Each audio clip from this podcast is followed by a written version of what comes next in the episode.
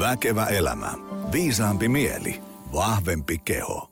Hyvää uutta lähetystä, rakas väkevän elämän ystävä. Se on jälleen viikoittaisen lähetyksen aika ja jälleen kerran käsi sydämellä, äh, molemmat kädet sydämellä. Kiitän suuresti äh, kuluneiden viikkojen äh, aikana tulleista täkäyksistä ja peukutuksista. Ja nyt on alkanut tulla itse asiassa yllättävän paljon yksityisviestejä eri, eri kanavissa, palautetta, kehitysehdotuksia, muuta tällaista vierasehdotuksia. Vierasehdotuksia saa lähettää edelleen lisää ja, ja, ja tota, itsehän ei ole mikään ammattimainen radiotoimittaja, joten, joten mikäli tästä esitystekniikasta ja muusta keskustelutyylistä ja tavasta on, on tota, äh, jotain ajatuksen, heitä ihmeessä tulee. Äh, juuri tänä aamuna, en muista missä viestimessä tuli, tuli ammattilaiselta hyvä vinkki, että tuota, äh, anna, mitenkä se meni, anna vieraille enemmän tilaa. Ehkä siinä on se, että kun täällä niin kuin suuressa ähm, haastattelun kiihkossa ja, ja aiheesta itse suuresti kiinnostuneena, niin, äh, ja oma ääneni rakastavana ähm, tulee vähän messuttua liikaa, mutta ainakin tänään meillä on mökissä vieraana ää, tyyppi, tyyppi jonka tota, ää, kanssa ei, ei siitä käsittääkseni ole, ole pula, etteikö juttua riittäisi. Ja, ja teema on, on iso ja, ja päivän menu on taas todella pitkä, joten ää, mehän ei, ei hukata aikaa, vaan, vaan mennään ää, suoraan päivän teemaan. Ää, lähetyksissä on aikaisemmin puhuttu tosi paljon siitä, että mitä tehdä silloin, kun on uupunut tai palannut loppuun tai menee huonosti ja miten selviytyä arjesta ja niin edespäin.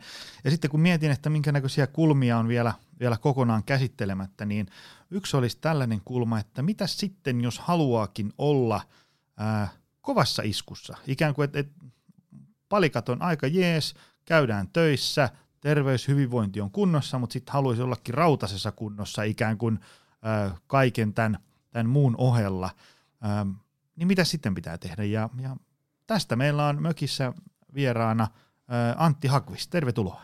Kiitos Joni. Mä ajattelin, että sä jatkat tosta, niin kun, että nyt on niin kun kaksi niin isoa äijää täällä kopissa, että me ei mahuta tänne yhtä aikaa, mutta kyllä me näköjään mahuttiin, että on tällainen neljän neljän koppia ei me kuitenkaan niin isot os, ei ole kropat eikä egotkaan. Ei niin. Kroppa mahtuu ovesta sisään, egoilla teki tiukkaa. No egoilla teki tiukkaa, täällä on nyt kaksi miestä, ketkä rakastaa omaa ääntänsä. Hei tota, um, niin kuin me vaihdettiin tuossa viestejä ennen, ennen kuin tulit lähetykseen, niin, niin, niin molemmat on tiennyt toistemme olemassaolosta, mutta ei ole tälleen, tämä on me ensi tapaaminen tälleen kasvatuste. Niin on joo, siis tämä on ihan mielenkiintoinen sinänsä, että – aina kuulee ihmisistä. Ja tietysti ihmisiä on paljon, ketkä toimii tällä alalla. alalla ja, ja tota, ihan kaikki ei aina ehdi. Jossain vaiheessa aina tulee se tapaaminen sitten, että tavataan ensimmäisen kerran. Älkää muuten ihmetelkö, että mun ääni on vähän tällainen. Mä oon ollut viikon flunssassa, että mulla ei ole normaalisti näin seksikäs ääni.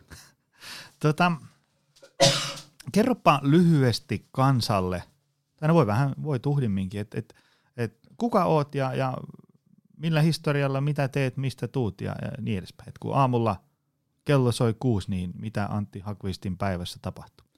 No joo, siis Hakvistin Antti tosiaan nimi ja mun tausta on oikeastaan tullut tuolta kilpa- ja huippuurheilusta aika pitkälle aikanaan. Itsekin yrittänyt urheilussa ihan niin kuin oikeasti joskus menestyy, mutta mitään mainittavaa menestysten saanut, saanut aikaiseksi.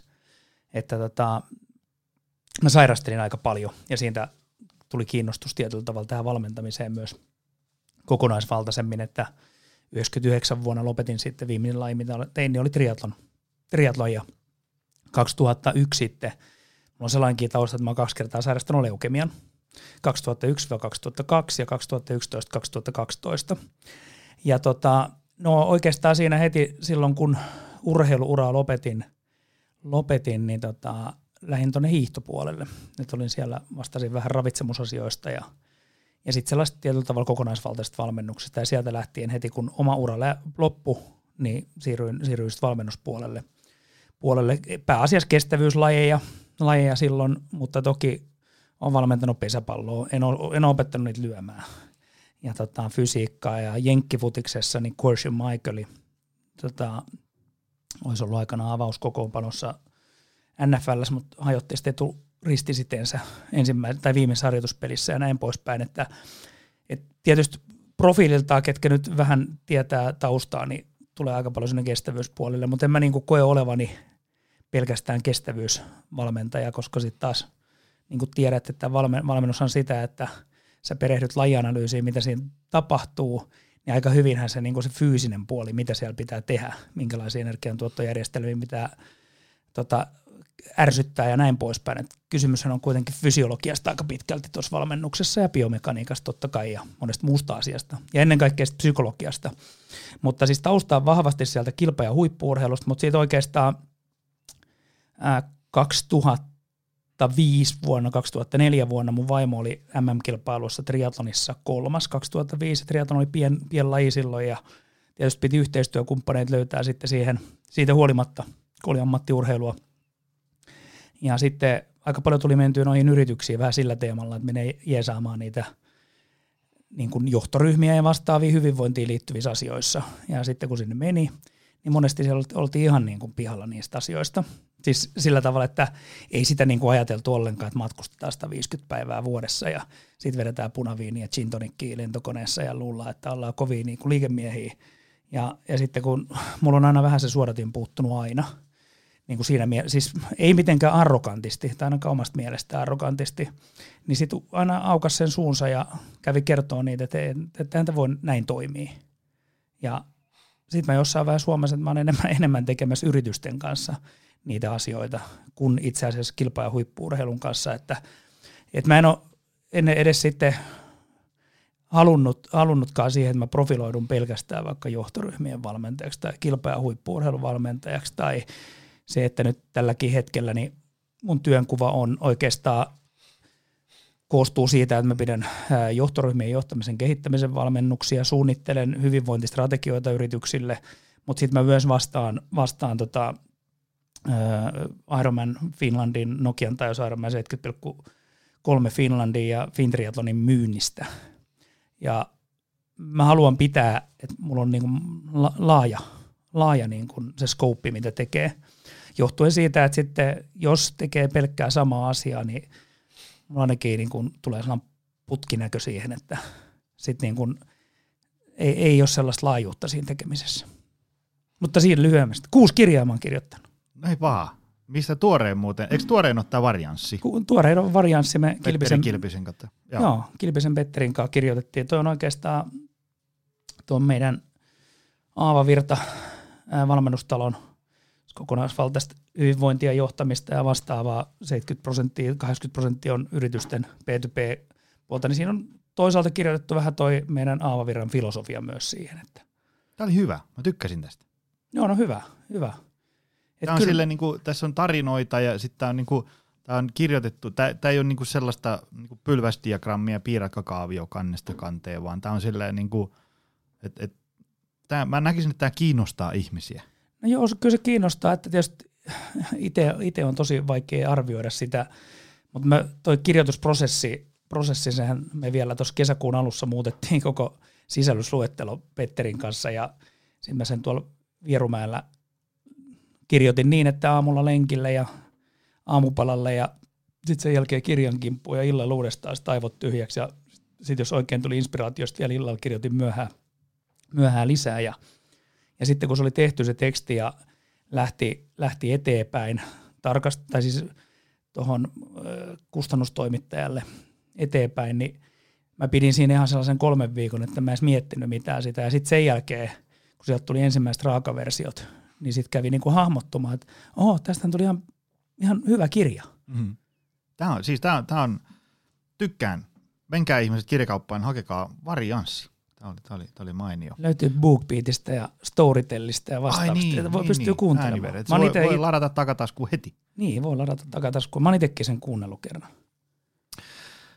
Meillä on tästä niin päivän teemasta, eli tästä niin huippukuntoisuudesta. Tota, meillä on paljon käydään niin näitä detaileja läpi, niin ravintoa, palautumista, treeniä, mindsettiä ja niin edespäin, mutta mitä on, mikä on niin semmoinen yleisajatus ikään kuin semmoinen, jos ajatellaan, että, että joku rakentaa omakotitalon, niin sinne pitää ensiksi tehdä perustukset, tiedäkö? raivata tonttia ja sokkelit ja kivijalat ja muut tämmöiset, niin mikä on niin kuin se semmoinen kaikkein tärkein kantava ajatus siellä pohjalla, että jos sä haluat olla huippukunnossa, ja nyt ajatellaan vielä, että sillä edellytyksellä, että, että niin kuin tyyppi käy töissä ja, ja että se ei ole esimerkiksi vaikka täyspäiväinen ammattiurheilija, niin mitä siinä, niin kuin, mikä on niin kuin se semmoinen yleisfilosofia, ajatus, mitä pitää ymmärtää? No kyllä se, se liittyy ihan samalla tavalla, mitä sä mainitsit, tuo sokkeli pitää olla kunnossa, että kyllä siellä pitää niin kuin ne perusta, perusta olla kunnossa. Koska se, että se yleensä laiminlyödään siinä, että mitä korkeammaksi asetat ne tavoitteet, niin sitä huolellisemmin pitää tehdä se pohjatyö. Ja se on, se on itse asiassa niin kuin se, että miksi, mikä on useimmiten ihmisten kanssa törmää, että ne aika, tai miksi ihmiset menee sitten burnouttiin tai ylikuormitustilaa, niin ne ei viiti oikein tehdä sitä pohjaa kunnolla. Et se, että kun niitä tuloksia pitäisi saada heti. Ja se ei koske pelkästään sitä, että siellä on niin kuin esimerkiksi vaikka peruskestävyystaso tai tietyt voimaominaisuudet tietyllä tasolla, vaan ihan niin kuin sellainen yleinen terveys. Että sulla on niin kuin tullut, jo ei sen tarvi heti alkuun kaikkeen muuttaa.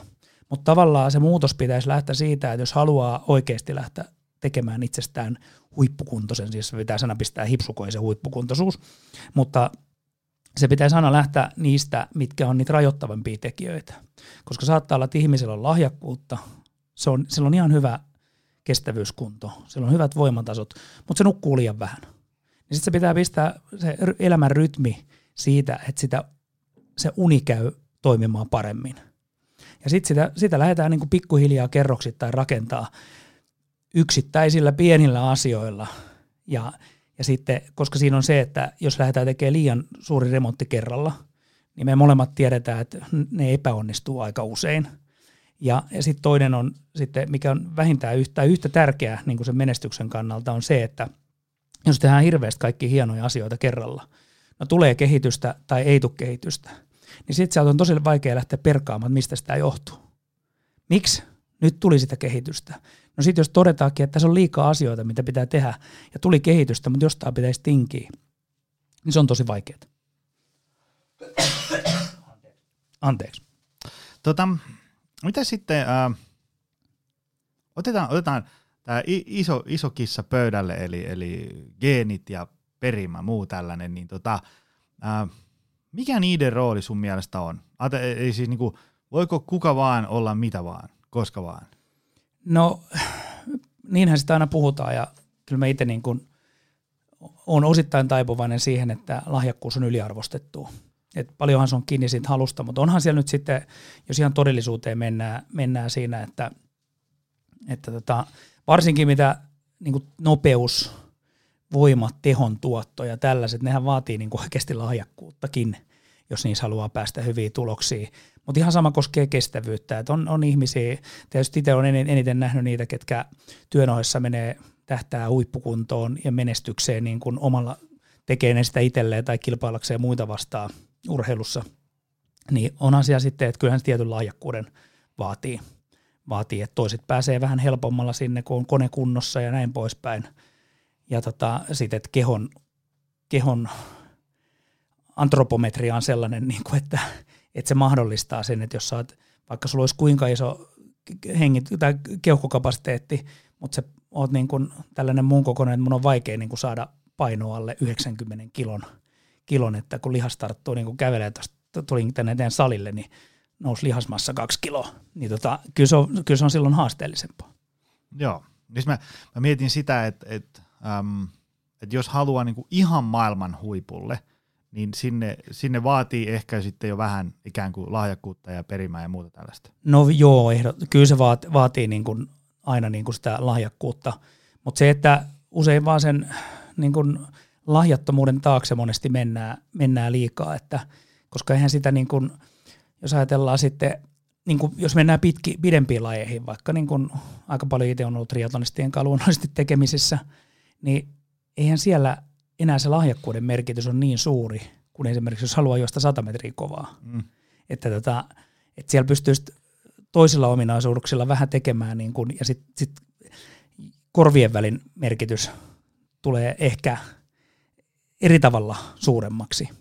Että sä jaksat, jaksat tota, tehdä pitkäjänteisemmin sitä töitä, että kyllä siellä on niin sit ihan hyviä esimerkkejä siitä, että tavallaan sellaisia, ei nyt mitään patalahjattomia, mutta sille niin kuin sellaiset ihmiset, mitkä ei ole esimerkiksi niiden kestävyysominaisuuksien osalta mitään huippulahjakkuuksia, ne on menestynyt ihan niin kuin ammattilais, ammattilaisinakin hyvin vaikka triathlonissa.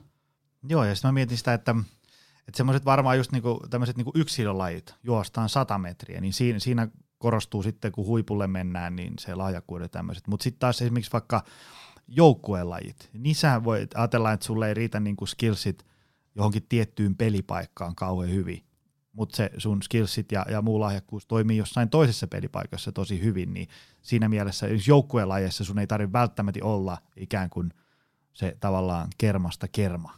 No joo, var, varmaan niin, ja sitten, tai siis meneekin, meneekin niin, että, että tietysti noin niin kuin taidolliset, taidollinen lahjakkuus, kun sitähän ei ole nyt periaatteessa olemassa, että me tiedetään aika hyvin se, että se mitä on tehnyt lapsena ja nuorena, niin se, se tekee sen lahjakkuuden monesti, monesti noissa taidollisissa asioissa, taidollisissa asioissa että, ja sitten siinä on ollut vähän sellaista ajattelua monille ihmisille, että ne taito-ominaisuudet, niitä ei pysty aikuisena enää kehittämään, mutta kyllä niitä pystyy aika hyvin kehittämään niitäkin, jos vaan on motivaatio siihen ja siellä lähdetään step by step tekemään siihen. Mä muistan yksi vuosi tuossa, kun oltiin tuolla Vierumäellä, Vierumäellä ja Lönkvistin Magnus, one and only, 83 äh, Fintriaton ensimmäisen Suomen triatlon kilpailun voittaja, niin anteeksi, taas tuli yskän puuska. Niin tota, Magnus sanoi, että vitsi kun hänellä on kaikki elastisuus ja jäntevyys ja tämä tasapaino hävinnyt. Ja mä sanoin, no katsotaan, että mä opetan sut seisomaan tuon jumppapallon päällä. Magnus sanoi, että ei hän Antti opi enää täljällä jumppapallon päällä seisomista. Mä siinä parikymmentä minuuttia turattiin ja niin se Magnuskin seisoi sen jumppapallon päällä ja ihmetteli kovasti, että mitä tässä oikein tapahtui. Mutta kun se kuljettiin niin kuin sinne pikkuhiljaa sinne, että sitä taitoa, että se oli koko ajan hallinnassa, hallinnassa niin se yllättävää kyllä onnistui, mutta, mutta sitten mikä tulee tuohon tohon, niin kuin kehittymiseen vielä vanhemmalla iällä, koska näähän on yleensä nämä, ketkä käy töissä, niin se intohimo siihen, että sä haluat nostaa sitä itsensä huippukuntoon, niin sehän herää aika monella siinä 50-60-40-vuotiaana. Siellä saattaa olla, että lapsilta tulee vähän aikaa, joita lapset tehnyt työuraan sellaisessa vaiheessa, että on niin kuin päästy jo vähän pidemmälle ja sitten haluttaisiin, niin kuin, ehkä se perustuu siihen Maslowin tarvehierarkiaan, että halutaan tehdä jotakin asiaa itselleen, koska aika useinhan se, niin kuin, se liittyy siihen, että halutaan, halutaan tehdä jotakin asiaa, mitä sä teet itse, itseäsi varten. Niin, tota, niin aikaisemmin ajateltiin, että ei nyt 40 iän jälkeen oikein pysty hirveästi kehittymään, mutta kyllä tuossa nyt esimerkiksi vaikka Alexander Stupin kanssa, joka nyt on aika hyvä esimerkki siitä, että siitä äh, liikuntaharrastuksesta, joka on lähtenyt hyvinvointinäkökulmasta, on sitten kasvanut 12 vuoden aikana, että tärkeä osa sitä elämän sisältöä siinä, että sä haluat, haluaisit koko ajan kehittyä. Aleksi aloitti sen prosessin noin nelikymppisenä. Nyt Aleksi on 52 vuotta ja se on pystynyt joka vuosi kehittymään. Se ei mene niillä normaaleilla perinteisillä menetelmillä. Että siellä, siinä on esimerkiksi vaikka voimaharjoittelu lisätty, koska lihasmassa, hermotus ja vastaava, ne heikkenee iän myötä. Ja jos sä haluat sitä kehityskarta pitää yllä, niin sun on pakko kiinnittää niihin asioihin enemmän huomioon. Että sellainen kirja, jos niin kuin aihe kiinnostaa, on tosi hyvä – niin kuin Joe Fryn Fast After 50. Et se, se on niin kuin tosi hyvä kirja, kirja niin kuin siinä avaamaan, avaamaan vähän sitä, että mitä pitäisi tehdä sitten, kun ikää tulee lisää ja haluaisi edelleen niin kuin kehittyä. Joo, ja sitten se, ää, nyt kun tässä on puhuttu siitä, että, että tarviiko lahjakkuuksia vai eikö, niin mä oon aina painottanut sitä, että tavallaan niin kuin lahjakkuus ja perme ja muu tällainen helpottaa sitä tekemistä ja sitten niiden rooli korostuu sit kun sä haluat olla jotain niin kuin supermahtavaa. Mutta jos me ajatellaan tällaisia työikäisiä ihmisiä, jotka haluaa olla ikään kuin perusterveitä ja hyvinvoivia ja tämmöisessä niin kuin hyvässä kunnossa, niin se ei vaadi mitään niin kuin maailman parasta perimää. Siis se, että sä haluat jonain päivänä saada niin kuin muutaman leua, oman painon penkistä ja pystyt juokseen kymmenen kilsaa, niin sun ei tarvi olla niin kuin mikään. Ei, ja just se, että mitä mä sanoin aikaisemminkin tuossa, että monet menee sen laajakkuuden taakse siinä, koska se on kuitenkin, että jos me päästäisiin lähellekään sitä omaa maksimia, niin se on jo aika pitkällä. Siis se, että me, me tyrmätään helposti, no ei, kun ei mulla ole ikinä ollut, mä en ollut ikinä hyvä siellä koulun kuuppereissakin, mä olin aina huono. Niin tota, ei se on, sehän on vaan kuin tekosyy sille monesti, että et, et, et koska aina pystyy tekemään, sehän se, sehän se mielenkiinto pitäisikin ihmisillä, niin kuin niillekin, ketkä haluaa sitä, haluaa kehittyä niin kuin omassa elämässään huippuurheilijaksi niin kuin järkevästi. Se pitää tapahtua niin, että siellä ei ajeta itseensä burnoutti eikä ajata tietoista ylirastustilaa, koska silloin on jotain tehty väärin. Niin voi tapahtua, niitä tulee, tulee silloin tällöin, e-, eikä niille välttämättä voi mitään. Ja, ja toisaalta jotkut vastoinkäymiset tuollaistakin ne tuo sit oppii siihen elämään. Mutta lähtökohtaisesti, lähtökohtaisesti niin si, sitä pitäisi niin kuin päämäärätietoisesti lähteä tekemään sitä työtä ja tärkein asia siinä on se, että ei, ei tuijota liikaa niitä tuloksia, vaan sitä oppia ja siihen keskittyy siihen tekemisen laatuun. Se tulee sitä kautta sitten ne tulokset, jos ne on tullakseen. Mutta sitä, että sä teet keskinkertaisesti asioita ja sitten toivot hyvää tulosta, niin se harvoin lottaa hyvää lopputulokseen. Ja sitten se tuo niinku sellaisen ongelman siinä, että kun jonkun verran näkee, näkee sitä, että – tämän vaikka triatlonin parissa tai muutenkin kest, sellaisten liikku, mitkä nyt, mitä nyt ihmiset tekee niin vapaa-ajallaan paljon niin työ, työn ohessa lajeissa, niin ne pistää hirveästi eforttia aikaa siihen treenaamiseen. Ne käyttää, ne, ne miettii niin kuin vaikka tuntien kautta pelkästään niitä asioita. Totta kai niin kuin jos tietyn, tietyn tason haluaa saavuttaa, niin joku määrä tuntejahan on tehtävä, se on selvä. Mutta enemmän niin kuin työssä käyvien pitäisi keskittyä siihen tekemisen laatuun. Että se olisi mahdollisimman hyvä koko ajan – ja laatuhan ei tarkoita tehoa tässä yhteydessä, vaan sitä, että sä keskityt niihin harjoituksiin, mitä sä teet. Sä oot kalenteroinut ne hyvin, sä oot miettinyt sen tai valmentaja on miettinyt sen kokonaiskuormituksen. Että jos sulla on ollut kolmen päivän reissuputki, että sä oot ollut töissä ja vaikka sulla olisi sitten vapaa päivä lauantaina, niin voi olla, että se kannattaa panostaa palautumiseen ja tehdä jotain ihan hyvin kevyttä harjoitusta, jotta sä saat niin ne stressitasot laskettua ja sä oot sunnuntain valmis tekemään sen ää, kehittävän harjoituksen. Niin, niin ensin se laatu kuntoon ja sitten kun se laatu on kunnossa, niin sit käydään lisäämään vasta sitä määrää. Mm. Aivan. No jos nyt ajatellaan, että meikäläinen, Ville Virtanen, kirjanpitäjä, en ole juuri liikkunut ja, ja, ja en ole mikään kauhean sporttityyppi ollut koskaan ikinä. Ja nyt mä laitan sulle tekstiviestin, että mä haluan selvitä vielä joku päivä täyspitkästä triatlonista. Ja, mutta mulla on niin vaimo ja kaksi muksua ja Labradorin noutaja ja 43 tuntinen työviikko. Niin miten tämmöinen projekti alkaa? Ja, ja, ja alkaa ja loppuu. niin kuin niin, sen, no siis, se, sen niin tämmöinen kaari tiivistettynä. No tiivistettynä se kaari, kaari on se, että, että sen ihmisen, se, sillähän pitää aina avata se kokonaiskuormituksen merkitys. Se on niin kuin kaikkea se lähtökohta sille, että – et koska ihmiset näkee hirveän paljon sosiaalinen media ja siis ylipäätänsä internet, niin sehän on mahdollistanut sen, että siellä on hirveästi tietoa. Mutta sitten kun sitten ei ole kukaan referoinut oikein sitä tietoa, ja sitten siellä on paljon, paljon pseudotietoa, että sieltä kuitenkin varmaan reilusti yli 90 prosenttia on ihan niin kuin bullshittia, mitä, mitä tuolla eetteristä löytyy, löytyy, löytyy niin, tota, niin kyllä se lähtee aina siitä, että se pitää niin kuin sellainen analyysi ja selvitys siitä, että mitä se kokonaiskuormituksen huomioiminen siinä eteenpäin menossa tarkoittaa ja mitä se tarkoittaa se, että lähdetään tekemään muutos kerrallaan ja se polku on niin kuin, että se ei ole sellainen lyhyt. Sä voit niin kuin, sä oot Matti Meikälän, sä et ole tehnyt mitään, mutta sä oot silleen suht perusterve. Niin se on sellainen kaksi vuotta, kolme vuotta, niin se on järkevä tehdä se, tai siis silloin sen pystyy menemään läpi sen täyden matkan kilpailun ilman niin kuin mitään sen suurempi ongelma. Kerrotaan muuten vielä kuulijoille täysmatka. Sehän ei ole mikään ihan semmoinen kevyt kävely sunnuntai no, se on 3,8 kilsa uintiesta 80 pyöräilyä ja maraton sitten siihen päälle. Aika raju rypistys. No joo, mutta siis kyllä se puolentoista vuoden päästä pystyisit sen tekemään.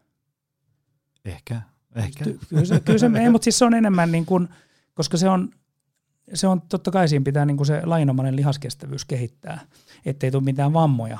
Mutta siinä just se korostuu, että kun ihmiset niin kun ajattelee sen matkan niin pitkänä, niin sitten ne lähtee reenaamaan monesti liikaa. Mm. Ja sitten niillä tulee vammoja, niillä tulee ylimääräisiä sairastumisia vastaavaa. Ja sitten ne, tiedätkö, niin kun mä kuulen välillä sellaisia juttuja, onneksi on nyt aika harvinaisia. Et mä yksi kerta tuossa, kun oli keskustelu, keskustelu Twitterissä tuosta niin harjoittelumääristä ja vastaavista – Ja se on aina ihan tervettä, että niistä keskustellaan, keskustellaan niin kuin kaikin puolin, kaikin puolin, koska just niin kuin omaakin ajattelu on aina hyvä niin kuin herätyttää, herätyttää aina, ettei, ettei niin kuin luule, että on joku suuri messias, joka tietää kaiken, kaiken niinhän se ei ole. Sitä omaa, omaa tekemistä pitää jatkuvasti haastaa.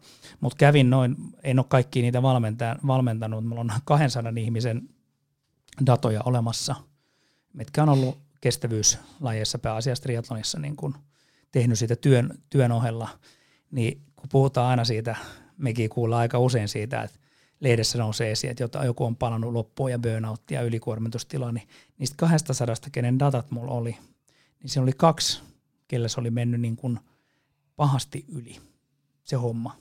Se on aika pieni prosentti. Mm. Et, et, et niin kuin se korostuu, että media korostaa hirveän paljon sitä, että ihmiset on suorittajia ja burnouttia, mutta sehän on ihan hyttysen niin, kakka niin. siinä yeah, kokonaisuudessa. Että kyllä se, niin kuin se isommat ongelmat liittyy siihen niin kuin kansanterveyteen. Paljon meillä on ylipainoisia, paljon meillä on niin kuin ihmisiä, 500 000 suomalaista tai syödä tällä hetkellä Kelan määräämiä mielialalääkkeitä. Että kyllä ne ongelmat liittyy paljon muuhun kuin siihen, että meillä aika pien marginaali haluaa kehittää sitä omaa niin kuin huippukuntoa työnahessa. Kyllä, kyllä. Tota, tässä on nyt muutamia näitä sun tämmöisen niin kuin valmennusfilosofia ja treenifilosofian kulmakiviä, tullut eri välistä voimaharjoittelua ja pohjan rakentamista ja niin edespäin, mutta mitkä on ikään kuin tämmöisen niin kuin treenifilosofian kulmakivet? Et jos ajatellaan, että, että nyt me tässä pannaan prokkis käyntiin ja kahden ja puolen vuoden päästä mun olisi tarkoitus vetää täyspitkä triatlon, niin mitkä on ne semmoiset, niin ei mennä vielä niin kuin treeniohjelman detaileihin tai tämmöisiin, mutta mitkä on niin kuin tavallaan ne semmoiset kantavat niin kuin kulmakivet siellä kaiken tekemisen taustalla? No oikeastaan se kantavin kulmakivi on se kokonaiskuormituksen huomioiminen. Siis se, että se otetaan kokonaisvaltaisesti se elämä, minkälaista työtä sä teet, minkälainen perhe, niin perhe sut, koska se vaikuttaa, sulla on pieniä lapsia ja näin poispäin.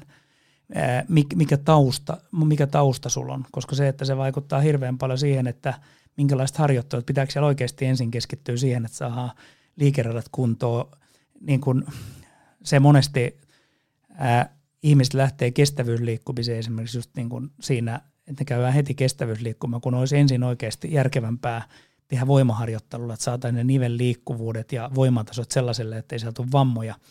vammoja.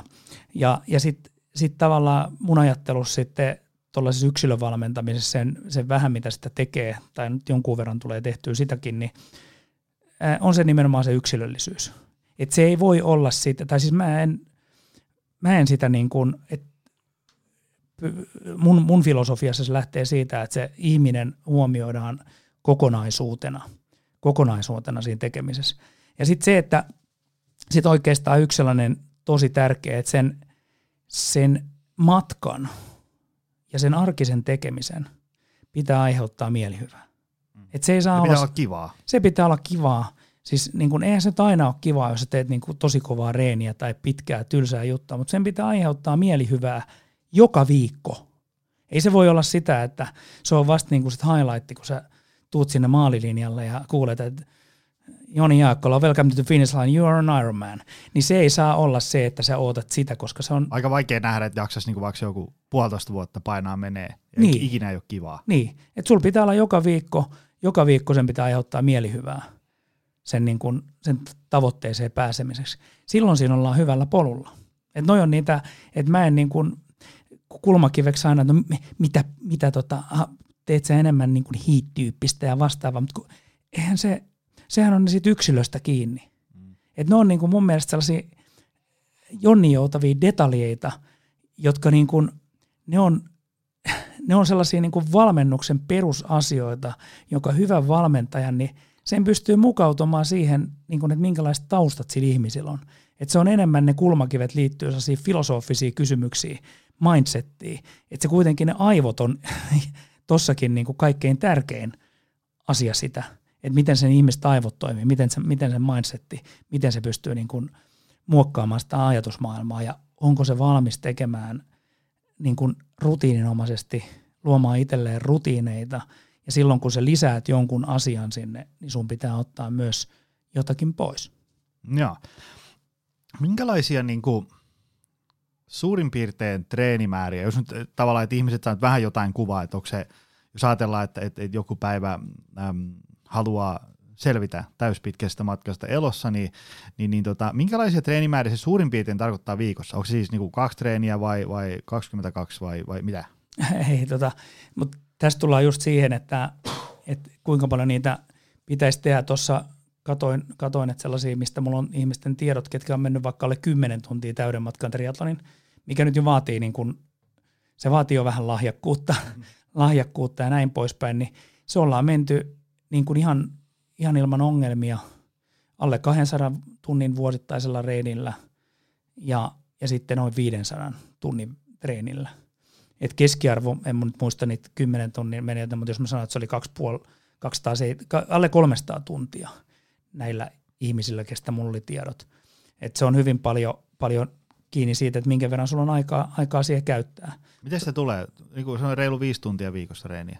No joo, jos on... Ei se, ei se nyt älytön vielä ole. No ei, mutta sitten kun, sen, kun ihmiset ajattelee aina, että koska siellä tulee niin kuin, jos, jos sä niin kuin vaikka treenaat täydellä matkalla ja sä käytät niin keskimäärin viisi tuntia siihen, kaksi puolesta tuntia vuodessa, mikä on niin sellainen, mihin käytännössä jokainen pystyy priorisoimaan niin paljon elämästään, tai jos ei pysty, niin sitten siellä on niinku prioriteetit väärät, että on 2,5-300 tuntia pystyy jokainen, niinku se 5-7 tuntia on aika, aika niinku optimaalinen monelle työ, työssä käyvälle.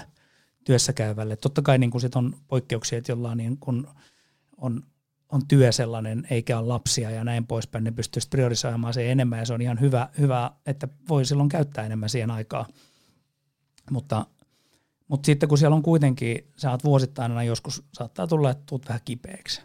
Sitten sulla on joku niin kun kilpailutapahtuma. Sä käyt vetämässä vaikka keväällä jonkun puolimatkan kilpailu. Niin sun on hyvä ottaa viikko sen jälkeen, että et sä reenaa ollenkaan.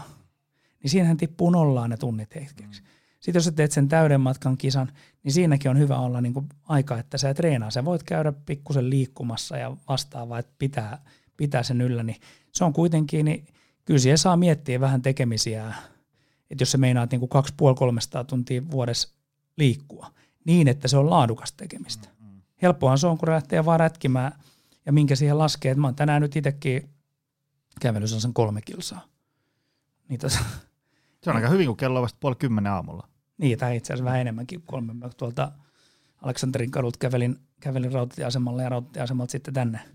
tänne hyvä. Että hyöty siinä, siinä tulee vähän arkiaktiivisuutta. No siinä tulee arkiaktiivisuutta, että, että se on sitten sellainen niin kuin monesti, mistä, mitä niin kuin ne ihmiset, ketkä haluaa huipputuloksia tuolla tavalla tähdätä. Mä en, mä en lukeudu niihin, koska mulla on ne kaksi sairastettua leukemiaa, ne ei niin kuin mitään suurempia ongelmia aiheuta, mutta on vähän paikat klesana ja näin poispäin, niin on ollut pakko tyytyä siihen, että pitää niin kuin kuunnella sitä kroppaa vähän normaali enemmän, mutta se, että kyllä se esimerkiksi on sitten, vaikka tässä nyt puhutaan siitä huippusuoritusten tekemisestä, niin mä näen, että sillä on aika iso rooli meidän tavallisten ihmisten elämässä, ketkä sitten tähtää niihin huippusuorituksiin, niin sillä on aika iso merkitys myös, että me pystyttäisiin elämään sellaista aktiivista elämää.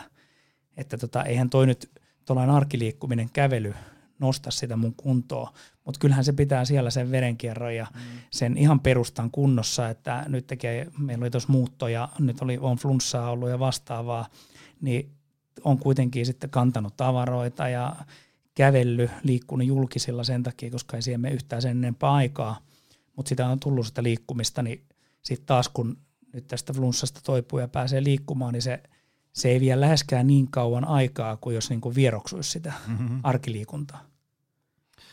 Tota, mitä sitten, jos syöksytään vähän tonne, tonne detaileihin ikään kuin tähän ää, treenaamiseen, niin, niin tota, minkälaisia asioita sinne ihmisen treeniohjelmaan sitten ilmestyy? Ajattelen, että jos nyt tästä vaikka parin vuoden päähän asettaa tavoitteen täyspitkään, niin, niin tota, mitä siinä mun viikko on? Onko siellä punttia, pyöräilyä, uintia?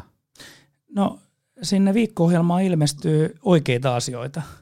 Elikkä, ja sinne ilmestyy yleensä se ryt, rytmitys siihen tekemiseen. Just min, niin kuin minkä sanoin, sanoin tuossa, niin monesti kun, mistä me kirjoitet, ollaan kirjoitettu aika paljon noissa kirjoissa, kirjoissakin siitä, että jos ajatellaan, että sulla on ollut hirvittävä kognitiivinen kuorma ja stressi vaikka töistä, säkin yrittäjänä tiedät, että joskus saattaa vähän pipo kiristää, pipo kiristää kun teet niitä, lasket budjeteita ja teet kirjanpitoa ja näin poispäin. Mä, mä en niin hyvin tunne, mutta mä epäilen, että sekään jos sun niin kuin sellainen kaikkein vahvin alue, vahvin alue ja sun hyvin paljastaa se, se syö, syö, mun sielua aina, niin kun se, pitää kuitteja. Se syö sun sielua ja sitten se, että mitä sä, minkälaisen reenin sä mieluiten teet sen päälle, kerrot se mulle? Um, jotenkin, mä, jos on semmoinen niin tosi kuormittava päivä, niin mä oon ollut aina jotenkin sellainen treenaaja, että mä vedän silloin mieluummin kevyemmän. Ihan, ihan vaan sen takia, mä en ole koskaan ollut semmoinen, niin semmoinen vihatreenaaja, tiedätkö, että mä niinku, tää on ollut hirveä päivä, niin mä menen niinku purkaan sen salille. Kyllä mulle on sitten joku mieluummin semmoinen kevyt hengähtäminen. Ja niin sä, sä oot kato ammattilainen, sä tiedät, että näin se pitää mennä. niin, niin. Koska se mä, on, mä oon ollut jotenkin niinku ehkä luontaisesti tässä asiassa ammattilainen aina, koska mulle se, koska mä oon joskus kokeillut sitä semmoista ikään kuin karmea päivä alla, nyt mä puran sen karmeen päivän tuohon salille, niin jotenkin se on tosi tahme, että mä oon huomannut, että ei, ei tämän pitäisi tällaista olla. Joo, ja se on, se on se yleisin virhe, mitä siinä tapahtuu. että silloin kun se on se, muut, se koska jos meillä on, meillä on tullut psyykkiseltä puolelta tai sosiaaliselta puolelta hirveätä stressiä, ja me mennään sitten tekemään kova harjoitus, niin eihän ne meidän aivot tunnista sitä, että se stressin aiheuttaja vaihtuu. Mm, mm. Ja silloin se, silloin se kynttilä palaa sieltä molemmista päistä. Silloin se on niin kuin, että se pitää olla hyvin kevyt, selkeästi alle aerobisen kynnyksen, ihan peruskestävyysharjoitus, jotta se stressikuorma lähtee purkautumaan. Sä saat nukuttua paremmin yleensä sen suorituksen aikana, kun sä teet niin kuin jonkun pidem, vähän pidempi kesto, se on se 45 minuuttia tai tunti tai joskus puolitoista tuntia, jos aika riittää, tosi kevyen, niin sähän kelaat niitä asioita, mitä sä oot niin kuin aikaisemmin käynyt, ja sitten pikkuhiljaa kirkastuu, ja sitten ne on kaikki niin kuin kristallinkirkasta, kun sä tuut sieltä lenkiltä, ja sä nukuttuu paremmin, joka mahdollistaa sen, että sä pystyt sitten ehkä huomenna tekemään sen kehittävän harjoituksen, jolla nostetaan sitä sun suorituskykyä ylemmäs. Mm. Koska se, että tämä on just sellainen, että kun ihmiset ajattelee senkin, että mun pitäisi saada neljä kehittävää harjoitusta viikkoon aikaan, jotta mä pystyn menemään eteenpäin, mutta ei se mene välttämättä niin – se voi olla, että kannattaa tehdä mieluummin yksi tai kaksi kehittävää harjoitusta, jotta silloin kun se kehittävä harjoitus on niin kuin, niin kuin tehtä, tai sen tekee, niin silloin olisi niin kuin pää mukana, olisi kroppa mahdollisimman hyvin palautunut, on hyvät yöunet alla ja sitten sen treenin jälkeen sulla on aikaa myös palautua, jotta sä saat niin kuin hyvän yöunen. Eli toisin sanoen sinne treeniohjelmaa sen kokonaiskuormituksen huomioimisen kautta – tulee sellainen selkeä struktuuri, jossa huomioidaan se koko elämä ja sen tuomat niin kuin haasteet. Et siitä tulee niin kuin oikeasti strukturoitua ja laadullisesti parempaa siitä treenaamisesta.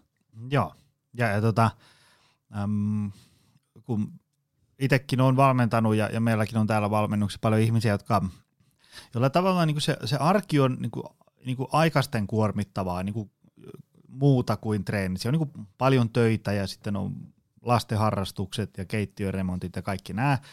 Niin, niin tota, siinä on usein joudutaan lähteä ikään kuin siitä, että, että nyt tavallaan se, mitä sä toivot, vaatii ikään kuin niin paljon kuormitusta, että tästä arjesta on nyt ensiksi siivottava jotain pois, jos sä haluat päästä sinne tavoitteeseen. Koska tavallaan, että jos niin kuin jo valmiiksi palautuminen natisee niin kuin liitoksista ja sitten sä koetat niin kuin siihen ja sä treenaat nolla kertaa viikossa ja sitten sä haluat ruveta treenaamaan vaikka neljä kertaa viikossa, niin e, e, e, se, se ei vaan niin kuin se yhtälö toimi mitenkään. Eli siitä on tehtävä just sitäkin, mitä aikaisemmin mainitsit, sitä, priorisointia. Et nyt tavallaan nyt niin tämä sun arki ei voi jatkua ihan tällaisenään. Et ei, ei tarvi yhtäkkiä elämä ruveta pyöriä niin kuin harjoittelu ympärillä, mutta jotain sieltä pitää siivota pois. Niin, se on se on, kun jota, jota ottaa tilalle, niin ostaa luovuttava, että, että kun tuossa aikanaan, no siitä on reilusti yli kymmenen vuotta aikaa ja tuolla Joroisissa, kun oli kilpailu, se oli yksi, yksi toimittaja, oli silloin mun kyydissä autossa, autossa ja silloin Ale, Aleksi oli ensimmäisen kerran, kerran tota, kilpailemassa Joroisissa ja toimittaja oli siinä, että hän ei, hän ei voi ymmärtää, miten ministerillä voi olla aikaa käyttää tunti reenaamiseen päivässä aikaa, että kun hänellä käy, hän on vaan toimittaja. Hänellä on niin isoja vastuita, niin mä kysyin siltä kysymyksen, että no paljon sä katsot TVtä päivässä? Sanoin, että no eihän paljon, että varmaan kaksi ja puoli tuntia. Mä sanoin, no niin, nyt tehdään niin, että sä vähennät sen tuntia sen TVn katsomisen, niin hupske heikkaa, sulla on tunti aikaa sitten treenata ja puoli tuntia aikaa niin kuin palautua, niin kuin hoitaa se, että sulla on, sä sait puolitoista tuntia just aikaa, kun sä lopennut. No mutta kun ei hän halua lopettaa sitä TVn katsomista. Niin. Nyt on kysymys siitä, että jos sä haluat tunnin aikaa liikuntaan päivässä, niin sitten vaan vähennät sen TVn katseluajan puolitoista tuntia. Mm, mm. Ja jos et saa valmis sitä tekemään, niin turha sitä on niin kuin kitistä sitten, että mulla ei ole aikaa. Että se, että jos jotain haluaa, niin silloin pitää luopua. Ja, ja eihän sitä nyt, toikin ymmärretään aina hirveän helposti väärin, että no, miksi elämän pitää olla niin buritaanista. No, ei sen pidä olla buritaanista, mutta jos, jos sä jotain haluat tehdä, mm. niin sun pitää luopua. En mäkään niin kuin, mä tykkään hyvästä viinistä ja hyvästä ruoasta. Mutta en mä pysty joka viikonloppu edes juomaan sitä lasia viiniä. Se voi olla, että menee kolme kuukautta, että mä en juo yhtään lasia viiniä, vaikka mä siitä tykkään. Mm. Mutta jos mä haluan niin kuin säilyttää sen terveyden prioriteetin, etten mä niin kuin uuvu, että mä palaudun viikonloppujen aikana, että mä pystyn lenkkeilemään, niin silloin mun on vaan tehtävä sitä priorisointia. Joo, joo, joo. Se, ja sitten se niin kuin, tavallaan se, ja se priorisointi se voi monelle tuntua niin kuin ajatuksena sellaiselta, että no, jos mä tohon lähden, niin ei mulle jää sit mitään elämää. Mutta sitä mä oon sanonut usein, että, että koita muutama viikko. Että niin kuin sä pystyt ikään kuin, jos sä vaikka kirjaat auki maanantai-aamusta sunnuntai-iltaan, kaikki mitä sä teet, niin sulle niin semmoisen niin raakarehellisen katsauksen, että tossa tein töitä ja tossa riitelin Twitterissä ja tossa, tossa kattelin telkkaria ja niin edespäin, niin kyllä mä väitän, että sieltä löytyy monelta sanotaanko nyt 15 tuntia sellaista, josta voi olla sitä mieltä, että onko tämä nyt ihan välttämätöntä. Jos sitä 15 vaikka 7 tuntia tavallaan niin kuin siivoat veke ja kulutat sen omaa hyvinvointiin, niin alkaa tapahtua jo niin kuin pieniä ihmeitä. Niin, niin, niin tota se, se, se, tavallaan sitten, sit kun on priorisoinut sitä kaiken maailman höttöä sieltä pois ja kuluttaisi omaa hyvinvointiin, niin miten paljon esimerkiksi vaikka istumatyön aiheuttamia vaivoja alkaa häviää, pää toimii paremmin, illalla herää tai aamulla herää virkeämpänä, illalla nukahtaa paremmin ja jaksaa tehdä hommia, niin sitten huomaa, että itse asiassa tämä, mitä tästä priorisoinnista hyötyy, on niin kuin moninkertaisesti sen vaivansa arvosta. Niin ja sitten se, sit se tehokkuus lisääntyy, että se on monesti niin kuin, jota töitä on, mä mittaan omaa tehokkuuttani aika paljon. Mulla on tietyt rutiinityöt, jotka mä teen viikossa ja se, että ne rutiinityöthän on niitä, mä aikaisemmin inhosin rutiinitöitä, mutta nyt, nyt mä oon jo aika, aikapäiviä sitten niin ajatellut, että ne rutiinityöt on sellaisia niin kuin matalan intensiteetin töitä, missä mun ei tarvi niin kuin mitään muuta kuin varata siihen aika ja sillä tavalla, että mulla on puhelimet pois päältä, mulla ei piippaa mitkään messengerit eikä mitkään muut. Mä saan tehtyä ne niin kuin työt rauhassa, ne on rutiininomaisia, mutta ne pitää tehdä, koska ne tuo sen, se on sitten matalan vaiheen työskentely työskentely. Sitten taas joku valmennustilaisuus, kun sä oot vetämässä niin kuin koko päivän valmennuksen jollein johtoryhmälle, niin, niin vaikka sitä rakastaa, niin sitähän on aika poikki sen jälkeen. Joo, joo. Yllättävää kyllä. Yllättävää kyllä. Sitten opettajat ihmettelevät, että miten se voi olla noin poikki, että, että kun sä oot yhden tai kolme, kolmena päivänä vetänyt kaksi koko päivän valmennusta, yhden puolipäivän valmennuksen, kaikki muut sen ympärillä. Mutta eli mä mittaan niitä rutiinitöiden niin tehokkuutta – ja siinä saattaa olla nelinkertainen ero. Jos mä oon palautunut esimerkiksi, mulla on yleensä se rutiinityöpäivä maanantaina, niin siinä saattaa olla nelinkertainen ero. Että a, tuleeko mulla häiriötekijöitä siinä maanantaina, ja, ja sitten se, että miten mä oon palautunut viikonloppuna. Et jos mulla on viikonloppunakin ollut, sit ollut joudun, tai viikonloppunakin teen, teen sitten välillä töitä. Ja joskus on niin toi rakkaus tuohon työntekoon pääsee tekemään sellaisia asioita, mitä, mitä niin kuin rakastaa. Että on, on niin kuin saan olla tosiaankin siinä mielessä niin kuin elää, elää niin kuin etuoikeutettua elämää, niin sehän johtaa joskus siihen, että sitten tulee vähän ylilyöntejä, mutta ei siis mitään pahempia, niin, niin nelinkertainen saattaa olla se tuottavuuden ero. Ja se on aika iso.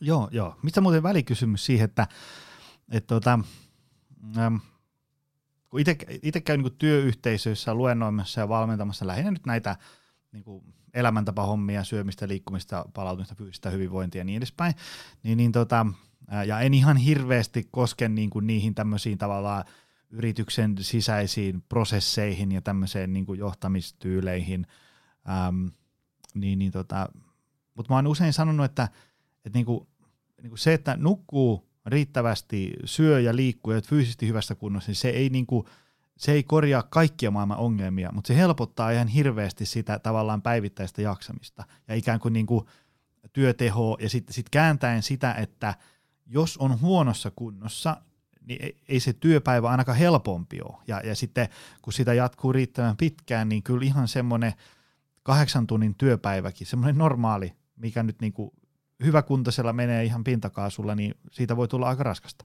No siitä, siitä voi tulla, että se, eihän se tosiaan se hyvä kunto ja hyvä terveys, niin se ei korjaa, korjaa kaikkea. Mutta se, että lähtökohtaisesti niin mä oon taipuvainen ajattelee siihen, että ihmiset, jotka on töissä, varsinkin jos ne on korkeassa asemassa, niin ne on valittu substanssiosaamisen perusteella sinne. Mutta tota, kun me kirjoitettiin muutama vuosi sitten Nevalaisen Mika ja Purasen Jarin toi kirja Kapasiteettijohtajan menestystekijä, niin mä sain siihen sellaisen tutkimuksen, missä oli 1500 amerikkalaista yritysjohtajaa kymmenen vuoden ajan niin kuin niiden johtamien yritysten valuaatioarvo arvo tutkittu ja sitten siellä oli ryhmät, ryhmät niin, että ne hyväkuntoiset, jotka oli maratonjuoksijoita, että ne, ne oli niin kuin hyvässä kunnossa. Ei ollut mitään muuta, se hyvä kunto oli vaan niin kuin se markkeri. Niin niiden yritysten firmat oli merkittävästi kovempaa arvoa pysty tuottaa pelkästään sillä, että ne oli hyvässä kunnossa. Ja se korostui erityisesti silloin, että kun tuli jotain, vaikka 2008 Lehman Brothersin ja pankkikriisi tuli, no silloinhan tuli kaikki syöksy alas pörssikurssit. Mutta sitten kun selvisi, että no ei se maailma kaadukkaa tähän, niin se lähti ihan erilaiseen juoksuun. Kaikki, selvi, kaikki me selvitään niistä kriisitilanteista. Siis ihminen on niin kuin rakennettu siihen, että me, niin kuin, me selvitään kriiseistä. Mutta sitten, että kuinka nopeasti me palaudutaan niistä kriiseistä ja jaksetaan sen niin kuin ylämäen jälkeen jatkaa siellä tasaisella sitä kovempaa juoksua. Mutta se, se sitten, kun silloin kun sain sen tutkimuksen ja luin sitä läpi ja mietin sitä, että tämä on ihan tietyllä tavalla loogista, että näinhän se menee esimerkiksi urheilusuorituksissakin. Et, et kaikki jaksaa yleensä ajaa ne ylämäet ylös tai hiihtää ne ylämäet, mutta se, kuka jaksaa siellä ylämäen päällä jatkaa sitä työntekoa, jaksaa määrätietoisesti tehdä myös siihen alamäkeen, että se saa hyvät vauhit, niin ne menestyy yleensä parhaiten. Yksi mun kaveri, kaveri teki jo 90-luvun puolivälissä niin tota, sellaista väliaikatutkimusta nuorten SM-hiihoissa ja no en nyt tarkkaan muista niitä prosentteja, mutta ylämäkien hiihtonopeuserossa oli, niin jos se oli niin kuin 15 prosenttia suurin piirtein se keskiero niin kuin nopeimman ja hitaimman välin. Siis nämä prosentit voi mennä todellakin ihan mettää, koska mä en sitä muista. Mutta se oli, sitten siellä mäen päällä oli yksi kohta, jossa piti työskennellä, niin kuin jatkaa sitä hiihtoa, niin siellä tuli itse asiassa paljon suuremmat erot. Ne oli tuplasti suuremmat kuin siinä ylämäessä. No, mielenkiintoista. Niin, niin tämä on vähän se sama ilmiö tulee siinä, just minkä sanoit, että sillä pääsee jo, että tietysti uni nyt on varmaan ehkä, että vaikka se söisit kuinka hyvin tahansa – ja se liikkuisi to, niin kuin optimaalisesti, sulla olisi hyvä valmentaja, mutta sä nukut huonosti, mm. niin ethän se palaudu. Joo, Et, joo, ja sitten se, niin kuin se, kun välillä tulee kausi, että me, menee noin niin kuin X yötä vähän huonoilla yöunilla, niin tavallaan se, niin kuin kyllä silti, silloinkin sietää ikään kuin, kun tavallaan kun sä oot niin tämmöisen firman toimitusjohtaja ja, ja tavallaan niin kuin mun pöydälle tulee aika paljon ikään kuin, niin kuin vaikeita ja ikäviä asioita, mm. niin, niin kun on nukkunut huonosti, niin kyllä samat asiat tuntuu ainakin kolme kertaa ikävimmiltä. Ja sitten niin. tavallaan kun jättää ne siinä pöydälle ja et, et katsotaan huomenna, sitten saa nukuttua yön hyvin ja tulee seuraavana aamuna kattoon, niin eihän nyt niin maailmanloppuja ole. Näin, tästähän nämä hoidellaan ja niin edespäin. Joo, joo. Että kyllä se, niin kuin, se, sillä on iso merkitys ja, ja sitten jos ajatellaan sitä, että, että kun toi, toi niin kuin, niin kuin tulevaisuudessa niin se ihmisten vuorovaikutus ja sosiaaliset taidot, niin nehän vaan korostuu – se tavallaan ihmisten johtaminen, ei, jos, ei ole pelkästään se Excel-johtaminen, ei, ei riitä, niin kyllähän se vuorovaikutus toisten ihmisten kanssa, niin sehän on tosi kuormittavaa. Mm. Et, et, et siihen tarvitaan tosi paljon voimavaroja, että sä, sä osaat niin kun kohdata sen ihmisen. Et, et, niin kun, jos sä tuut kylmäkiskoisesti, se empatia esimerkiksi häviää. Ja empatia nyt, se mielletään monesti joku puunhalailuksi, mutta mm. empatiahan on, niin kun, sehän on tosi kova juttu. Niin, niin. Että ei se ole mikään, niin mä en niin kuin miele todellakaan sitä puunhalaukseksi, ja että sä pystyt kohtaamaan ne ihmiset niin kuin ihmisinä. On se sitten kuka tahansa. Et mä, mä itse olen niin pitkään tehnyt sitä jo, että mä seuraan ihmisten käyttäytymistä siinä sellaisten ihmisten parissa, kestä ei ole mitään hyötyä niille. Et koska se kertoo aika paljon siitä niin kuin ihmisestä mm. ja sen, että mi- miten, miten, se, miten sä voit luottaa siihen, että onko toi nyt siinä vaiheessa, jos kun itsekin nyt aina joskus niin kun tuntuu, tai siis en itse ihmettele, että miksi, miksi jollakin ihmisillä on miellyttävisen tarve mua kohtaan, mutta kuitenkin niitäkin ihmisiä on, että sitten jos ne käyttäytyy huonosti sellaisia, esimerkiksi kun menee hotellin respaa tai taksiin tai vastaavaa, että niiden käytös on huonosti, ne on todennäköisesti sellaisia ihmisiä, että sitten kun jos joku vaikka niin kuin oma, siis hip, todellakin hipsukoissa klooria niin kuin häviää, niin onko ne ne, ketkä on ensimmäisenä siitä niin kuin pois? pois. Et sen esimerkiksi huomaa aika hyvin, että, että silloin takavalot, takavalot vilkkuu. Että ne ei olekaan oikeasti sellaisia ihmisiä, ketkä pysyy siinä lähellä. Aivan. Mitä sitten, jos me katsottiin tuosta, että mä haluan, mä haluan hyvään tikkiin, niin, niin tota, sitä treenipuolta. Mitä sitten, jos otetaan näitä muita yleisiä kulmakiviksi ajateltuja asioita, kuten vaikka ravinto ja palautuminen? Mitkä on niissä niin kuin sellaiset nyrkkisäännöt? No nyrkkisääntö on se, että siitäkin, niin kun, no se uni, uni on tietysti sen palautumisen näkökulmasta kaikkein tärkein, tärkein asia. Ja sitten ravit, ravitsemuksen suhteen, niin ää, se, niin kun me varmaan aika lailla molemmat tiedetään se, että se on ikävä kyllä aika usein niissä pitää ihan perus, mm. perusteissa tehdä duunia, että, että, että ihmiset söis riittävän hyvän aamupalan – ne söisi riittävän hyvän lounaan. Itse asiassa aamupalan lounaaseen mennessä pitäisi olla kuitenkin, ei ole pelkästään mun mielipide, vaan myös niin kuin esimerkiksi vaikka Patrick Borin mielipide, jota pidän kuitenkin vahvas, vahvas, vahvana osaajana tuolla ravitsemuspuolella, että niin kun siellä lounaaseen mennessä olisi yli puolet siitä päivän kaloreista syöty, jotta se vireystila on sitten hyvä iltapäivällä. Et totta kai sitten niin kun se, että ethän sä voi, jos sä oot mennyt vaikka aamulla reenaamaan, esimerkiksi aamureenaaminen, että monet, monet on todennut, että se on paras aika reenata. Niin sitten jos sulla on lyhyt aika, niin että sä voi sitä ennen syödä hirveän tukevaa aamupalaa, koska sitten sulla on vatsa täynnä. Mm. Niin osahan reenaa, ne aloittaa sen pikkuhiljaa niin, että ne totuttelee reenaamaan niin, että ne juo vaan vettä silloin aamulla ja lähtee tekemään sen reenin. Silloin se pitää olla lyhyt, koska kyllähän se so, kroppakin sopeutuu siihen. Mm. Tässäkin mennään monesti, että nyt puhutaan jostain painon, ei mistään painonhallinnasta, vaan ihan käytännön asioista. Mm-hmm. Tai sitten se tarkoittaa sitä, että sä syöt yhden rahkan ja yhden omenan, jos se nyt sattuu sopimaan. Sitten sä menet tekemään sen reenin, mutta sitten sun pitäisi priorisoida aika silleen, että sä saat sitten tukevan aamupalan, jotta sä pystyt palautumaan ja sul virta riittää sinne hyvin sinne lounaaseen saakka, että et sä sitten sen jälkeen apostele jotakin pientä. Ja, ja sitten esimerkiksi illalla, että jos sä oot niinku 12 yhden aikaa syönyt sen hyvän lounaan ja oot esimerkiksi työpäivän jälkeen viideltä menossa reenaamaan, niin et sä oot huolehtinut sit siinä iltapäivällä joku tunti ennen sellaisen välipalan, jolla sä jaksat tehdä sen laadukkaasti, niin että sulla on myös aivot mukana siinä reenissä.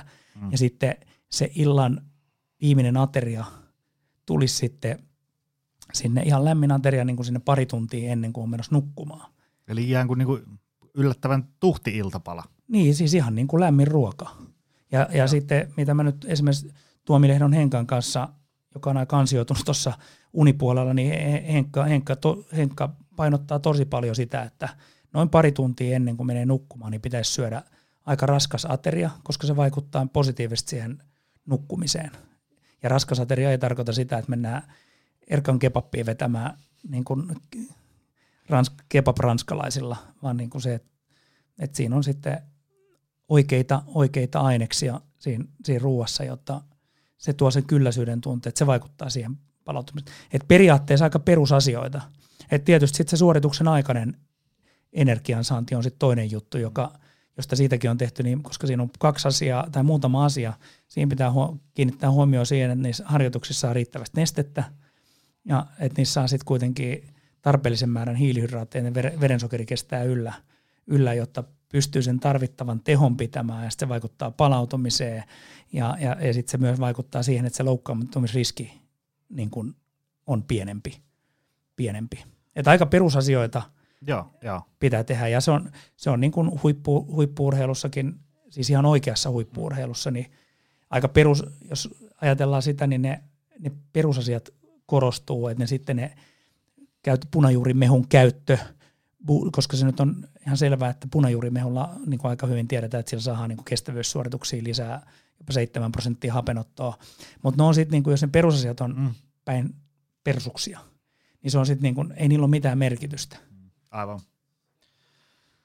No nyt tässä on paljon tätä niin kuin tämmöisiä fysiologisia asioita, niin kuin mietitty treeni, uni, äm, ravinto. Mitä sitten tämmöinen niin kuin mindset, eli, eli tavallaan tämmöinen, niin kuin, mitä pitää liikkua korvien välissä, jotta voi olla kovassa iskussa tämmöinen niin kuin tavallinen työssä käyvä ihminenkin. Tietysti me ollaan puhuttu vähän sitä priorisoinnista, mikä vaatii semmoista niin kuin jämäkkyyttä siihen omaan arkeen, ettei voi niin kuin mennä välttämättä ihan vaan sinne, mihin nenä näyttää ja tehdä vaan hauskoja, helppoja, kivoja juttuja joka hetkessä ja niin edespäin. Mutta mitä muuta? No se, että ei pidä pelata epäonnistumista. Se on ehkä se tar- tärkein asia, että, että, niin kun, että se on monesti niin kun este, epäonnistumisen pelko on este, suurin, tai yksi suurimpia esteitä hyville suorituksille. Et koska se, se, siinä ei ole kuitenkaan, että jos sä epäonnistut, sä oot tähdännyt niin kuin siihen, että sä tempaat 100 kiloa veteraanien SM-kilpailuissa, niin siis jos sä oot tehnyt sitä varten töitä, niin kyllähän se saa ottaa päähän, jos sä feilaat sen homman. Tehän se nyt oli vain, että ne painot jäi nostamatta. Mm. Ei siinä ollut elämän ja kuoleman kysymys. Ja se, että, että sen saa pikkuhiljaa sen, että se, se myös niin kuin, että silloin kun sä oot tekemässä sitä suoritusta, niin se saa ja pitääkin jännittää. Mutta siihen pitäisi suhtautua niin kuin sellaisen lapsenomaisella innolla, että se kilpailupäivä on aina juhlapäivä. Että sä ootat, että nyt mä vihdoinkin pääsen niin kuin tekemään sen ilman sitä epäonnistumisen pelkoa. Se on ehkä se suurin niin kuin haaste, että me, me ajatellaan hirveän paljon, niin kuin, että mitä muut ajattelee siitä, että, tota, että sä meet, luot jonkun tavoitteen, koska se on varmin keino saada niin kuin itsensä tekemään joku muutos, että kirjoittaa sen ylös paperille tai tavoite ja sitten kertoo sen julkisesti, julkisesti, niin se pistää niin kuin te, monesti tekemään, mutta sitten siinä tulee monesti se jarru päälle, että ihmiset käy niin kuin pelkäämään, niin että no mitäs jos me joudun naurunalaiseksi siitä, että mä en päässytkään siihen suoritukseen, mutta niistähän syntyy ne tarinat. Se epäonnistumisen pelko niin kuin pitää saada taklattua, taklattua siihen. Siitä, niin se on ehkä se suurin mindset-asia, joka, jos mietitään sitä huippusuoritusta.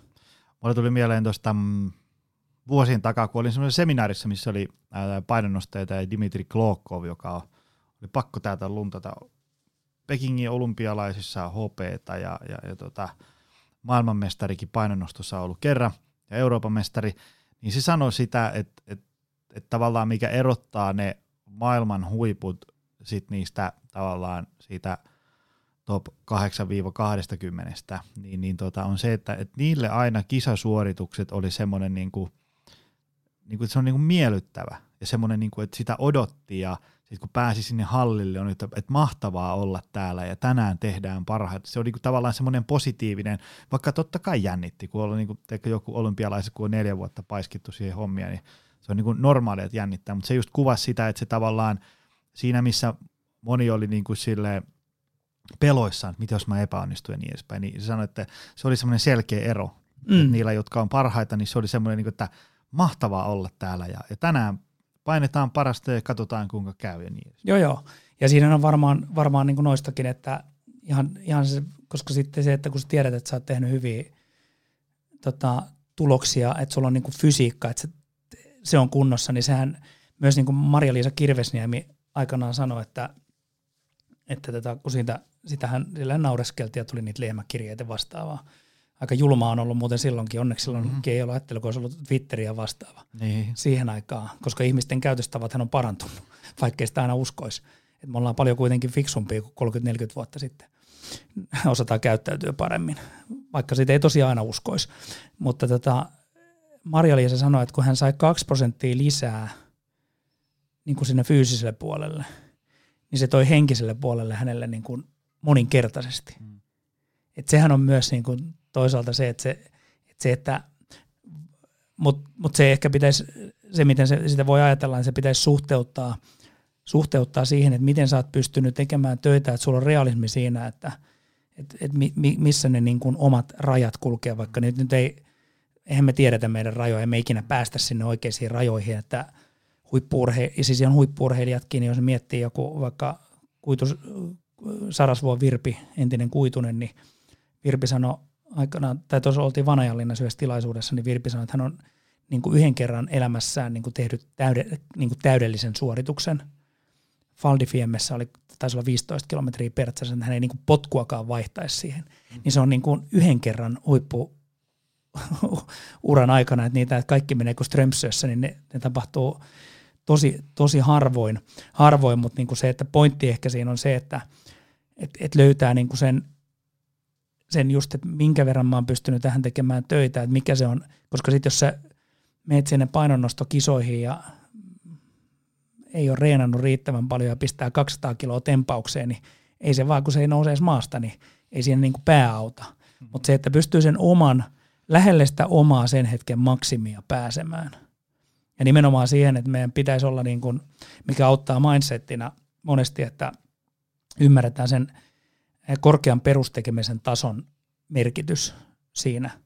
Että kun aina mua niin kuin oikein, mulla nousee verenpaine aina silloin – onneksi on matala verenpaine, niin mulla nousee meren verenpaine siitä, että kun me painetaan aina 110 prosenttia lasissa, ja sitten kuitenkin ihmiset, me ihmiset alisuoritetaan. Et hyvä ystäväni Rubanovitsin Mika on jo kauan aikaa sitten noissa myyntivalmennuksissa niin kertonut, että kun myynnistä kaksi ihmistä kymmenestä myyjästä tekee yli 50 prosenttia suurin piirtein tällä hetkellä kokonaismyyntiin. Niin sehän, sehän korreloi varmaan aika moneen muuhunkin, että me alisuoritetaan ja sitten me kuitenkin niin kun me nostetaan se, että meidän pitäisi siinä H-hetkellä niin kaikki tähdet olla kohdallaan, aura oikeassa asennossa ja, ja sitten virtsan väri pitää olla oikea ja näin poispäin. Että me odotetaan tavallaan sitä ihmettä, kun meidän pitäisi olla tyytyväisiä siihen, että me tehdään se perussuoritus. Mitä sitten, kun nykyään on kauheasti erilaisia mittareita, mikä on sun mielipide niin kuin mittaamisen ylipäätään? On se sitten niin suorituskyvyn mittaamista, palautumisen mittaamista jollain aparaatilla, äm, sykkeiden kattomista, kun urheilee ja niin edespäin. Mi, mi, minkälaisia ajatuksia herää? No tota, äh, hyvä kysymys. kysymys. Mä mä en niin kuin ole sellainen ihminen, että mä hirveän paljon perustan noiden mittareiden päälle, koska niihin liittyy hirveän paljon virheitä. Esimerkiksi just vaikka mitä on, niin kuin, se on ihan lähtökohtaisesti ihan hyvä ilmiö, että ihmiset on käynyt seuraamaan eri mittareiden kautta un, unenlaatua. Mutta eihän ne nyt esimerkiksi mikään mittaus, jos ei missä on aivosähkökäyriä, ne ei valitettavasti tällä hetkellä kerro syvän unen määrästä yhtään mitään. Mm. Et se, että se mittaaminen on hyvä silloin, kun siitä ei tule isäntä – Mm-hmm. Koska se, että sit vaikka mä käytän itsekin aika paljon esimerkiksi sellaista Training Peaks nimistä palvelua, mikä on, sinne kertyy aika lailla kaikenlaista dataa. Mutta sitten jos sitä dataa seuraa, seuraa niin kuin sen kehittymistä ja se ohjaa sitä harjoittelua, niin yksikin, yksikin tuttu tuli näyttämään mulle, että Antti, että tosi hyvä tämä Training Peaks-palvelu, että, että nyt hän näki, niin kuin, täältä näkee ihan selkeästi, että missä kohtaa hän meni ylikuormitukseen. Tämä on tosi hyvä hyvä. Mä sit, niin, tuo on hyvä, mutta mä osaan ihan sanoa noiden tulosten perusteella, että sä oot ollut ylikuormitustilassa, että tämä olisi ollut tosi hyvä, kun taisi kertonut sen kolme kuukautta aikaisemmin, että nyt sä oot menossa ylikuormitustilaa. Eikä se, että sä tiedät, että sä huomaat sen kolme kuukautta sen jälkeen. Mm-hmm. Että et kyllä niin kuin mittarit, mittarit, testaaminen ja vastaava, niin, niin pitäisi tietää, minkä takia sitä tehdään ja niitä pitäisi rehellisesti niin kuin seurata. Et mieluummin mitataan vähemmän asioita – mutta oikeita asioita. Sitten esimerkiksi vaikka pyöräilyssä, niin kyllähän se lähtökohta on ihan hyvä tällaista wattimittarit, tehojen mittaus, koska sy- syke on niin kuin sellainen, että se vaihtelee ja syke reagoi esimerkiksi jossain lyhkäisissä intervalleissa, niin se, että se saavuttaa tasaisella kuormalla niin steady tason, niin siinä menee se kahdesta neljää minuuttia aikaa ihmistä riippuen. Ja, ja se on niin kuin monesti sit, jos sykeohjautuvuudesta tekee jotain vaikka viiden minuutin intervalleja, niin ne lähtee yleensä liian kovaa että jos siinä mitataan vauhtia tai tuotettua tehoa, niin ne pystyy, jos on hyvät testit siellä taustalla, ne pystyy tekemään laadukkaammin ne reenit. Että mä en niinku todellakaan ole niinku mittausvastainen, mutta se, että osa ihmisistä se on mennyt niinku yli, että sitä dataa analysoidaan ja sitten kun se, se on ristiriitasta ja mm. näin poispäin, niin että siihen pitäisi olla sellainen terve järki, ja, et, et, koska sitten kuitenkin se oman kehon kuuntelu – ja esimerkiksi lihaksiston tilaahan ei mikään mittari tällä hetkellä pysty kertomaan, että, Et yleensä silloin, kun sun hermosto tai sydämessä näkyy esimerkiksi palautumisessa jotain ongelmia, niin todennäköisesti sulla on ollut lihaksistossa jo aika paljon aikaisemmin jotain ongelmia. Mä huomaan, että tätä podcastia seuraa tosi paljon äm, kasavalmentajia, Joo. äm, kokeneita ja vasta-alkajia ja, ja valmentajaksi haaveilevia. Tähän loppuun niin tiivistettynä, jos haluaa olla hyvä valmentaja jonain päivänä, niin, niin mihin kannattaa panostaa? Mitä se vaatii? No tässäkin on se hyvä, no siihen perustyöhön, että tekee sen nöyrästä, op- opettelee niin kuin riittävän hyvin niin kuin sen ihmisen fysiologian, anatomian, niin kuin ne perust, perusteet. Ja sitten se, että, että tavallaan se, että kun näitä kaikki, mua häiritsee niin kuin tässä, siis tämähän on lähtökohtaisesti ihan hyvä, että niin kuin tämä terveysbisnes on kasvanut ja sinne on, sinne on tullut tuotteistutta, se on lähtökohtaisesti hyvä ilmiö. Mutta sitten se, että, että jos joku sana tai hiitreenaaminen tai mitä tahansa erilaisia termejä on tuotu, niiden termien taakse pitäisi pystyä ymmärtämään, mistä on kysymys. Et se, se, sen perustyön tekeminen on kaikkein tärkeintä. Että, että sitä keskustelua pystytään käymään niin kuin, niin kuin sen, sen fysiologian tai biomekaniikan tai sitten vasta, vastaavan kautta, eikä niin, että jollain terminologialla niin kuin kikkaillaan ja eikä edes tiedetä, mitä se tarkoittaa. Ja, ja sitten se, että sit pitäisi niin kuin, se, mitä mä näkisin itse hyvänä, että kun ihmiset profiloituu niin kuin fitnessvalmentajiksi tai crossfit-valmentajiksi tai kestävyysvalmentajiksi tai vastaa, tai jalkapallovalmentajiksi, että pitäisi niin kuin laajentaa vähän sitä omaa katsantakantaa, että menisi katsomaan vähän siellä, mitä siellä CrossFit-salilla tehdään tai mitä tehdään painonnostossa, mitä tehdään yleisurheilussa. Ei se tarkoita, että sieltä niin kuin on hirvittävästi välttämättä opet, otettavaa, mutta sellainen tietynlainen äh, niin kuin inno, tai sellainen innokkuus ja sitten sellainen halu koko, ai, koko aikaiseen uudelleen oppimiseen pitäisi olla. Et pitää lukea paljon, pitää kuunnella paljon, pitää keskustella paljon.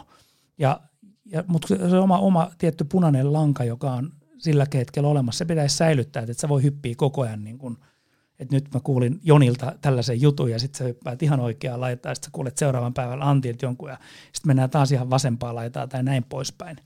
Että se sellainen tietynlainen oppimisen ilo ja, ja se olisi hyvä säilyttää. Et just esimerkiksi niin kun mä itse aina pohdin sitä, että mä sanonut, että mä lopetan valmentamisen siinä vaiheessa, kun mä, ja vaimolle on sanonut, että sen kerran kun mä sanon, sanon että kuules, mä oon tehnyt tätä nyt 20 vuotta, että älä tuu mua neuvomaan, niin siinä vaiheessa niin lyö vasaraa päähän ja sanoo, että nyt lopetat noin hommat.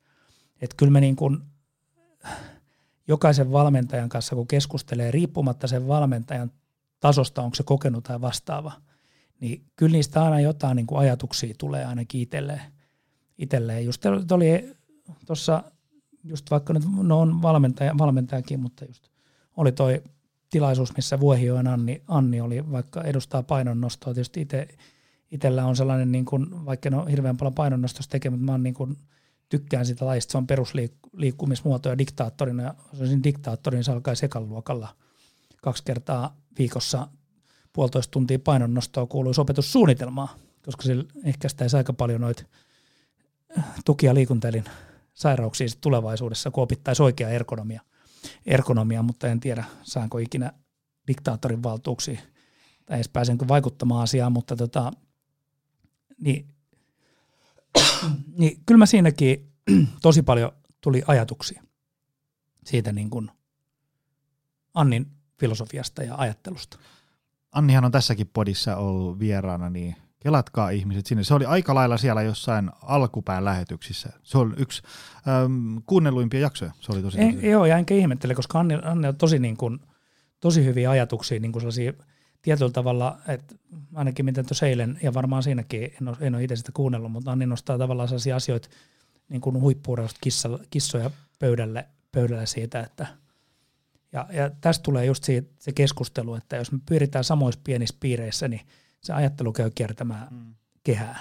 Et kyllä meidän pitää niin kuin pystyä, ja, ja sitten se, että jos joku kysyy multa, että Antti, mitä, mistä sä oot oppinut eniten, niin kuin, että vaikka nyt ei huippuurheilussa sillä tavalla Hakolan Ristomattiin valmennan, valmennan, joka on kuitenkin huippuurheilija, tekee sitä työkseen ja anteeksi, taas tuli yskä. Ja sitten tota, Ramstedin Teemu, jää, ei, ei, ole, siis on, ei ole urheilija, vaan jääkiekkoilija. Niin, tota, niin kyllä mä niin kuin siihen tuohon huippuurheilun valmentamiseenkin on enemmän oppinut viimeisen kymmenen vuoden aikana muualta kuin siitä ihan niin kuin valmennuksesta. Et se on niin kuin tullut yrityselämästä ja vastaavasti sieltä niin kuin tiettyä järjestelmällisyyttä ja tapoja toimia. toimia niin kuin, että se ei tule pelkästään niistä valmennuspiireistä välttämättä se oppi. Luulisin, että noilla eväillä pääsee jo aika pitkälle ja tossakin on työstettävää jo vuosikausiksi. No joo, ja se, se on niin kuin, kyllä se valmennus on niin kuin sitä, että sehän on niin kuin moni, moni muukin asia, niin se pitäisi olla sellainen, että jos se on intohimo ja sitä haluaa tehdä, tehdä ja, niin kyllähän se pitäisi olla niin kuin tavallaan se loppuelämän mittainen prosessi, prosessi että kehittyisi siinä niin kuin paremmaksi. Ja toi on esimerkiksi suuresti arvostamani tota, valmentaja Erkka Westerlundi, Westerlundi, niin se oli ihan mielenkiintoista, kun Erkka ensimmäistä potkuista niin sanoi, että hän toipui seitsemän vuotta. Hmm. Seitsemän vuotta ja Erkalla on menestyksekäs ura takana ja Erkka taisi sanoa, että hän viimeisen viisi vuotta, kun hän valmensi, niin hän koki, että nyt hän alkaa vähän osaamaan tämän homman. Ja mun mielestä se on niin kuin aika niin kuin ko- kova nöyryys, nöyryys niin kuin herralla, herralla siinä takana ja edelleen niin kuin, vaikka nyt ei ole enää valmen, aktiivisessa valmennustyössä, niin äärimmäisen innostunut ja kiinnostunut niin kuin valmennuksen kehittämisestä. Erittäin, erittäin niin kuin sillä tavalla hieno, hieno persona ja et innostunut siitä. Hei, kiitos tästä. Tota, mistä ihmiset voi seurata sun juttuja? Kuusi kirjaa? Oliko kuusi? Kuusi kirjaa, joo. joo. joo. Tota, Entä, ää, onko se missään kanavissa? No, no mä oon Twitterissä, Instagramissa ja tietysti vaan katsoin jo keski-ikäinen niin kuin sinäkin, niin Facebookissa tietenkin ja LinkedInissä, LinkedInissä että tota, mä oon, tää on ollut vähän saamattomuutta, no meillä on tuolla virtavalmennukselle, sinne, sinne, siellä, on, siellä on blogeja, blogeja mutta tota, mulla on yksi tavoite vuodelle, että se 2021 tai siis mulla on kaksi tavoitetta sieltä, sellaista henkilökohtaista tavoitetta vuodelle 2021 yksi tota, mennessä, niin että mä, mä tekisin alustan, jossa mä pystyn kirjoittamaan tai puhumaan omia ajatuksia niin, että mun ei tarvitse niin kategorisoida sitä pelkästään valmennukseen liittyen vastaavaa, vastaavaa. ja sitten sit toinen on, että mä nyt vihdoinkin menisin sinne painonnoston SM-kisojen veteraanikisoihin. Mutta noin sosiaalisen median kanavat, niin siellä pystyy Ei muuta kuin onnea matkaa kisoihin ja, ja, ja kirjoitusalustalle. Ja kiitos, että hei pääsit tänne. Hei, hyvä kiitos, setti. että pääsin vieraksi. Kiitos. Ja kiitos sulle, ystävä hyvä siellä langan toisessa päässä. Me nähdään taas ensi viikolla. Se on moro. Tutustu lisää aiheeseen optimalperformance.fi ja opcenteri.fi.